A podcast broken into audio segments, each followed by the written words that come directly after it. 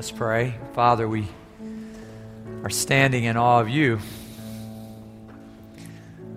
We rise to our feet in honor of the Lord Jesus Christ, who has become our Savior and our life, our righteousness, our hope, our joy. And Lord, we thank you for welcoming us into your presence today as if there were anywhere that you were not. Lord, you are everywhere, but you welcome us today into your presence and anoint us with the oil of gladness. And we confess, Lord, we were homeless until we found our home in you, until we discovered that uh, from generation to generation you have been our resting place, our eternal home. We were friendless until you befriended us. Isolated in our loneliness, Lord. Lord, we were hungry until you fed us the bread of life. And we would have been forever thirsty unless you had drawn deep from the well of your love and given us the water of life so that we might thirst no more, so that our cup overflows. What a bountiful host you are. You have invited us to your banqueting table. Your banner over us is love. And today, Lord, we thank you for welcoming us and for telling us to bring our friends with us. And Lord, we come to you grateful today in Jesus' name. Amen. You may be seated.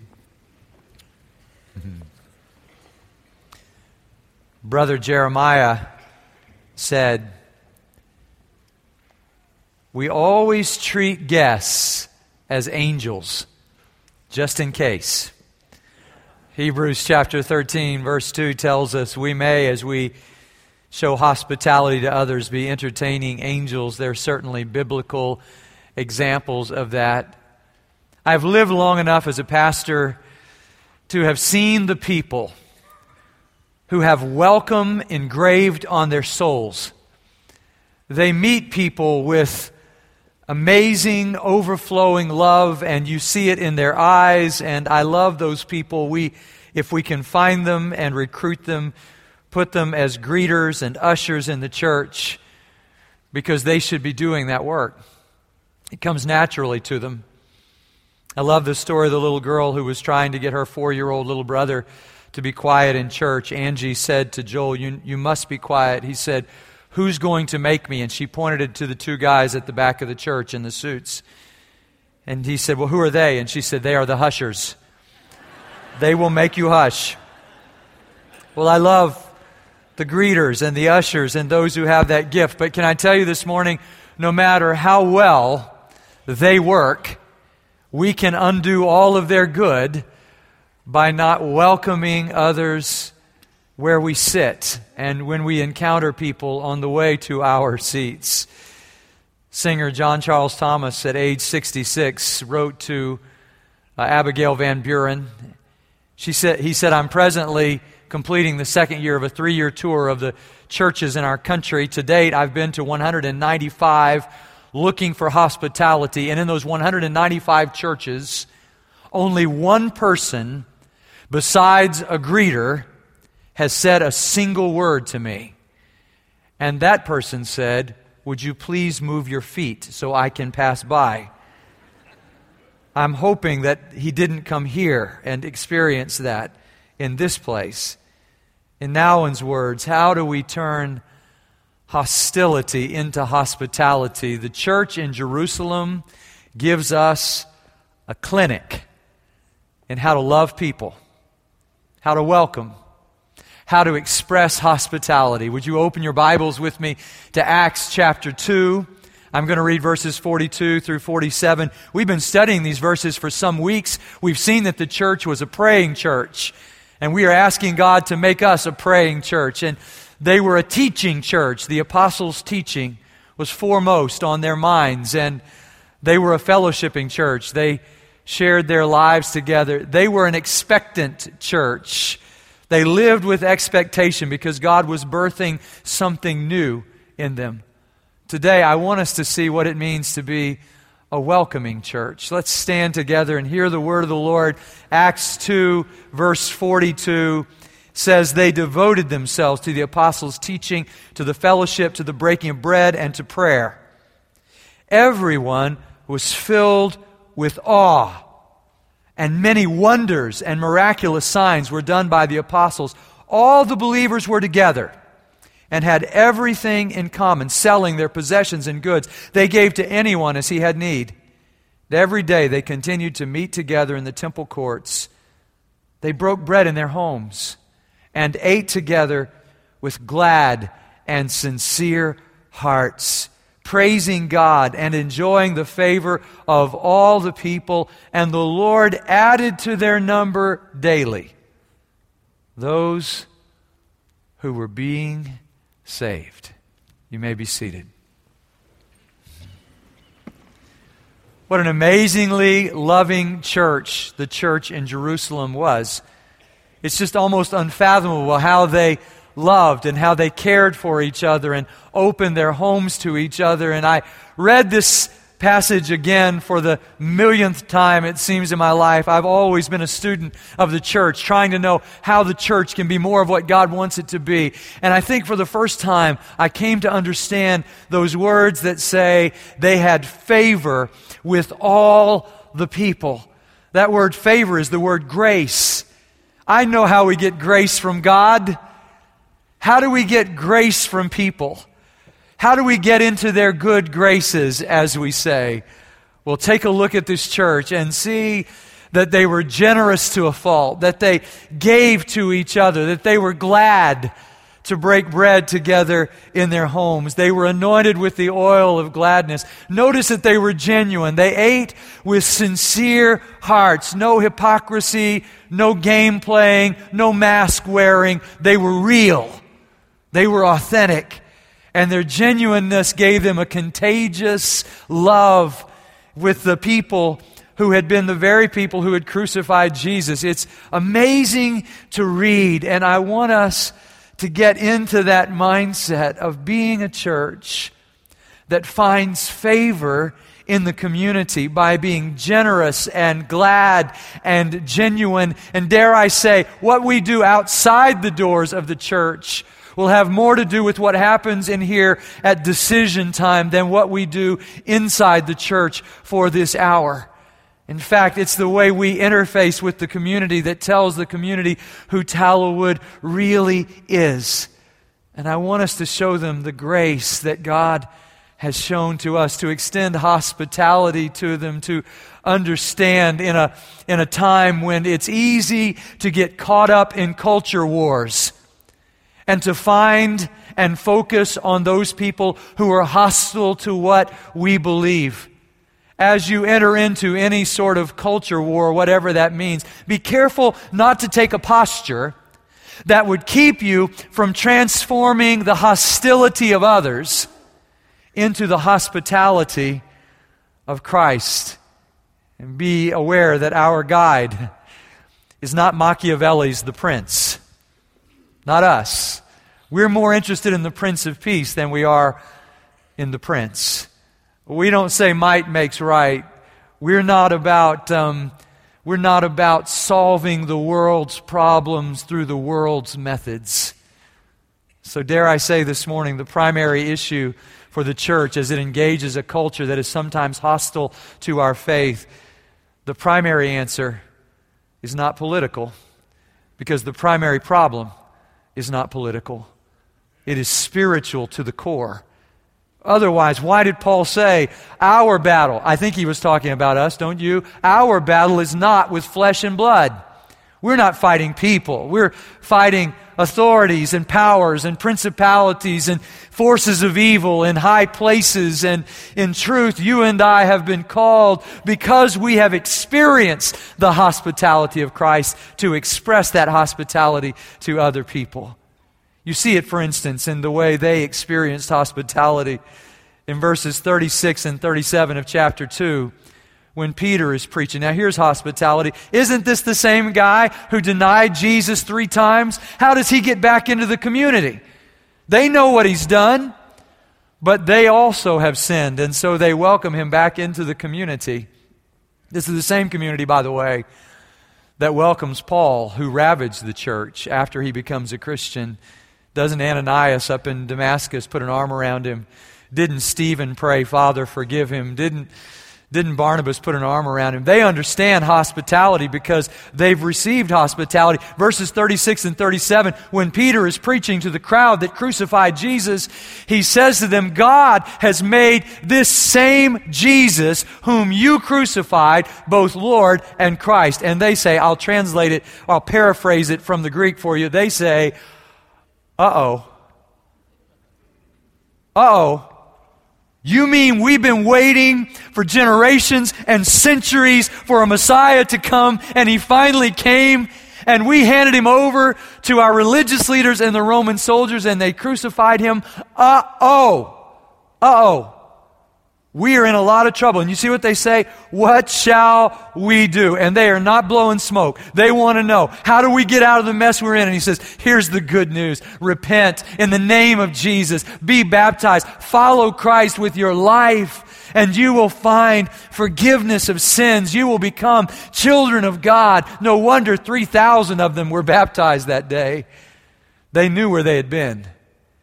And if God was giving them an open door of grace, they were not going to miss it. Now, do you understand why they were able to give grace to other people? This God graced people gave grace freely. They had experienced hospitality, they expressed it. I sometimes go back to my childhood days growing up in, in Germany. I go to Rudy Lechner's restaurant down here. I'm not you know, uh, advertising for him, but he has good schnitzel. Not the best in town, but, but some good schnitzel. And I go there and eat schnitzel and spätzle with a good friend of mine who is from Germany, and we sit and we talk about life. And, and my friend says to me, the greatest, the greatest possibility the church has is the possibility of prayer. The greatest tool we have to change the world is prayer. And the second greatest tool is love. And just unsolicited, we were just sitting there eating on Friday, and he said, You give me enough time with somebody who hates, and with God's help, I can transform that hatred to love through humility. By showing them the love of Christ, they will, they will move from hostility, here it is, to hospitality. He didn't know what I was preaching on today, he was just talking. And for some of us who've experienced maybe some hostility this week, or maybe we felt some hostility this week, this comes as a great word of grace that if God offers hospitality to us and says, Welcome to my family, and, and invites us to his banqueting table, and his banner over us is love, then you and I can love and welcome as well. We can forgive and care and minister to those who maybe don't even want us to minister to them. Love will win if we have enough time the love of Christ will win. How do we know that? Because it won in us. That's how we know that. And once we've experienced this love, we begin to express it to others. How do they do it? They, they really have a long history of hospitality. Have you thought of this? That go back to Genesis chapter 18 and Abraham and Sarah and the three visitors come and they say, Abraham runs in the tent and says, bake, bake some bread and, and uh, get the best goat and let's open our home, our tent to these people. And they welcome them in and they really were entertaining angels. They were caring for the messengers who were sent from God. We always treat guests as angels, just in case. And Abraham did. In Leviticus, in the law, we, we learn in chapter 19, verses 33 and 34, that if you ever have a foreigner, a stranger in your gates, you are to treat them like a child of Israel. You are to treat them like one of your own because, you, because he says, you know what it's like to be a stranger in a foreign land. You used to be in Egypt, he says to these who are leaving Egypt to go to the promised land. But if that's not enough motivation for you, if living as an expat somewhere didn't get into your soul to make you understand how to welcome people who are, who are strangers in your midst, then he goes on to say, I am the Lord your God. If your experience of being uh, in isolation and loneliness doesn't make you want to welcome people, well, then just try this on. I am God, God says. And that's reason enough for you to love people It goes on, and uh, you find Job saying in chapter 31, verse 32, I never left the traveler in the street. After all Job has been through, he said, I'll tell you one thing I took care of the strangers who visited me. We hear it in 1 Peter chapter 4, verse 9. Peter, who's been welcomed into community after he denied Jesus three times, said, Exercise hospitality without grumbling. Romans chapter 12, verse 13. Paul, who experienced the grace that was given through uh, Stephen, through Ananias, through Barnabas, Paul says, uh, Show hospitality. Now, listen, this is a different word. This is not just love each other. It's not just love the fellow believers. That's a different word. That's in Romans 12 12. But this is Romans 12 13, and the word is philoxenoi, philo, love, xenoi, the stranger, the one who loves the foreigner, the one who welcomes the stranger. Our God loves the, the, the outsider, the outcast. God cares. He, he saw Hagar, the slave girl by the bush. He sees us when we're in our isolation and loneliness, and He invites us to do something about the lonely people in our world. And what He says is, invite them into community, love the stranger. Now, we're more familiar with the word xenophobia. Same word, xenos, stranger, phobia. We're afraid. And what about security in a world like ours? You can't let hospitality override security. Let me just, let me just reverse it for you. You can't let your desire for security overcome your ministry of hospitality.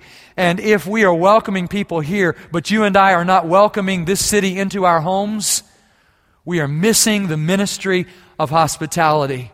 The first question we ought to ask our guests is not, if you died tonight, would you go to heaven or to hell? That, that is a question. But the first question we ought to be asking is, what are you doing for lunch? Because my family and I are going here, and we would love for you to be our guests. We always treat guests as angels, just in case just in case.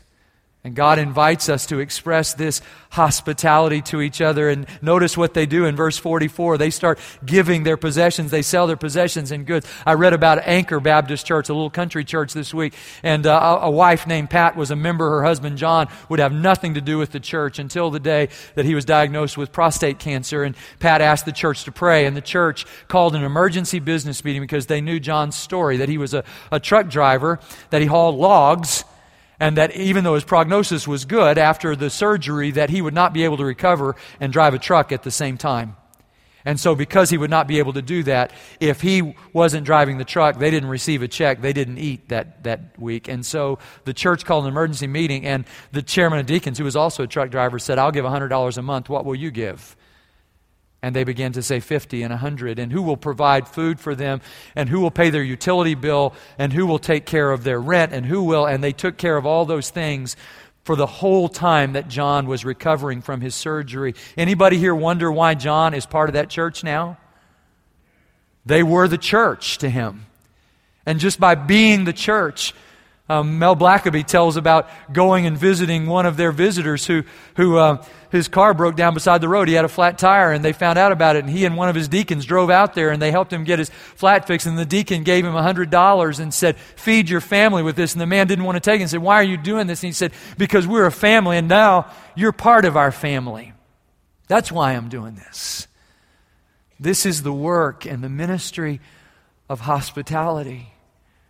One of my favorite preachers is E.V. Hill. E.V. Hill, who's gone to be with the Lord now, pastor out in Los Angeles. He had a sign out in front of his church. You know what it said? Three words conservative, liberal, militant. People, people drove up just to find out what the sign was about. He said, Well, let me tell you what it's about. Conservative means we believe every verse of the Bible. We believe every verse. We're conservative. Liberal means we'll give you the shirt off our backs if that's what you need. Militant means we're not waiting for the devil to bring the battle to us. We are storming and assaulting the gates of hell. We are conservative, liberal, and militant. I'm not suggesting we get such a sign, though I think it would be very interesting in this community. I'm not asking us to put up a sign. I'm asking you to be the sign. B- believe every verse, conservative, don't you want to be liberal, sharing love with people, sharing of the resources God has given to you? And why not be militant? Why wait for the battle to come to us? Some people want to live within the sound of chapel bells, but I want to run a mission a yard from the gates of hell. This is our work. This is the ministry of hospitality that God has given to us. I think of the first time I ever came to Houston, Texas. It was for the burial of my friend Loy Brown. Loy, who gave me Alford's Greek Testament, four volume series that's in my office on the bookshelf that I use to translate the Greek to preach these sermons. She didn't even have an occasion to give it to me. She just blindsided me one day with grace said, I bought these for you. Why? I just wanted you to have them. My friend down the road at Cedar Springs Baptist Church, a little country church, um, she rode in his car one day and he didn't have a cassette player. And so she, when they got back to her house, she said, Wait here. And she went in and gave him a brand new cassette player and radio. And he didn't want to take it. And she scolded me so that I would scold him and said, He doesn't know how to receive gifts. You need to talk to him about that. yes, ma'am, I will. And then she had. Uh, cancer, and we read Psalm 27, verse 14 together, and she had surgery and she did not survive. And I came down to Houston for her burial when I was a teenage pastor. But I remember Loy.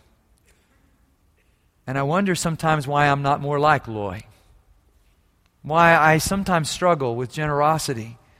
How is it that I have more than I have ever had, and sometimes I keep score in what I give? How is that? I had to confess it to the Lord this week and just say, I don't know, Lord. This is just a part of me that still needs to be converted. You've got to transform me. I don't know when I started keeping score, but God, give me a spirit of generosity that just loves to give the way that you give. God, give us a hospitality, a, a love for people like you have, Lord, because we live in this wonderful international city and we have 25 different nationalities represented in our congregation. But Lord, I'm not satisfied with that. I want us to open our hearts because there's an old Italian proverb that says, when the heart has room, the home will have room. And now we have a home that has room, but we need hearts that have room. And they invited people into their homes and they broke bread with them because the home is the place of hospitality and because there were people in the first century, if you can believe it, who were hungry. And there are people in the 21st century. 3.1 million, I read this week in Texas 3.1 million people in Texas are food insecure. That doesn't mean they're insecure about what they eat. It means that they're not sure where their food is coming from. 900,000 are hungry. 10% of those are children. The statistics are, are sort of mind boggling. I looked at them this week. I'll just share a few of them with you. Almost one of every six Texans lives in poverty. Ten of the nation's 30 poorest counties are in our state. One in ten Texas children under the age of 12 is hungry. Almost one third of Texas children are hungry or at risk of hunger. And the vast majority of them are from working families. More than 80% of the poor families in Texas have children. 60% of those have jobs. They just don't have enough money after they work to feed the children. And I wondered what we're going to do about that. But it doesn't stop there. There are 36 million, 1 in 10 in our country. There are 1.4 billion in our world who live on a dollar 25 a day. I never thought of that. I was walking through our game room this week and I noticed on our coffee table there were $2 there. I didn't even bother to pick them up. I sort of assume all money in the house is mine because I either left it there or I gave it to somebody who left it there, but it's all mine. But I don't even slow down to pick up $2. But half of our world lives on that amount per day. I just sort of was um, just undone when I read that this week. And then I realized it's in your worship guide, that little brochure for Texas Baptists and the Mary Hill Davis offering, that, that what we want to do is we want to ask every Texas Baptist, that's a, hundred, that's a million and a half of us in this state, to skip one meal a month at 10 bucks. If we did that, this is unbelievable. We would have $18 million to feed people. Isn't that unbelievable? You say, well, that, all a million and a half aren't, we don't even know where all a million and a half are. They're not all going to, okay, half of that, and then half as much money, and you still at something 38 million or something like that. I just, I just have to say to you, we have to do something. We have to care for people who are hungry. Because God has fed us the bread of life, we cannot afford not to care about people who are hungry. It was on a, a, Thanksgiving some years ago. We went and visited a, a guest of our church, and we walked into her home on a Thursday night. One of our deacons was with us. We walked into her home the, the week. It was probably the Monday before Thanksgiving, and she didn't have any furniture in her home. She just had a bedroll that was pushed up against the wall. And she had prepared a little meal of cucumbers and tomatoes for us, and we ate it on the little ledge of the windowsill between the dining room and the kitchen. And she said, Would you like something to drink? I only have water, she said.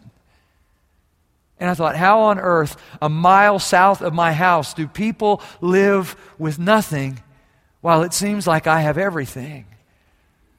And I was challenged when I read this week. No wonder they, no wonder they didn't have enough room for all the people. Can I just tell you something? This church didn't have a building. They didn't have a budget. They didn't have a program. They didn't have a choir. They didn't have anything that we have. They said, silver and gold have I none. They didn't have any money.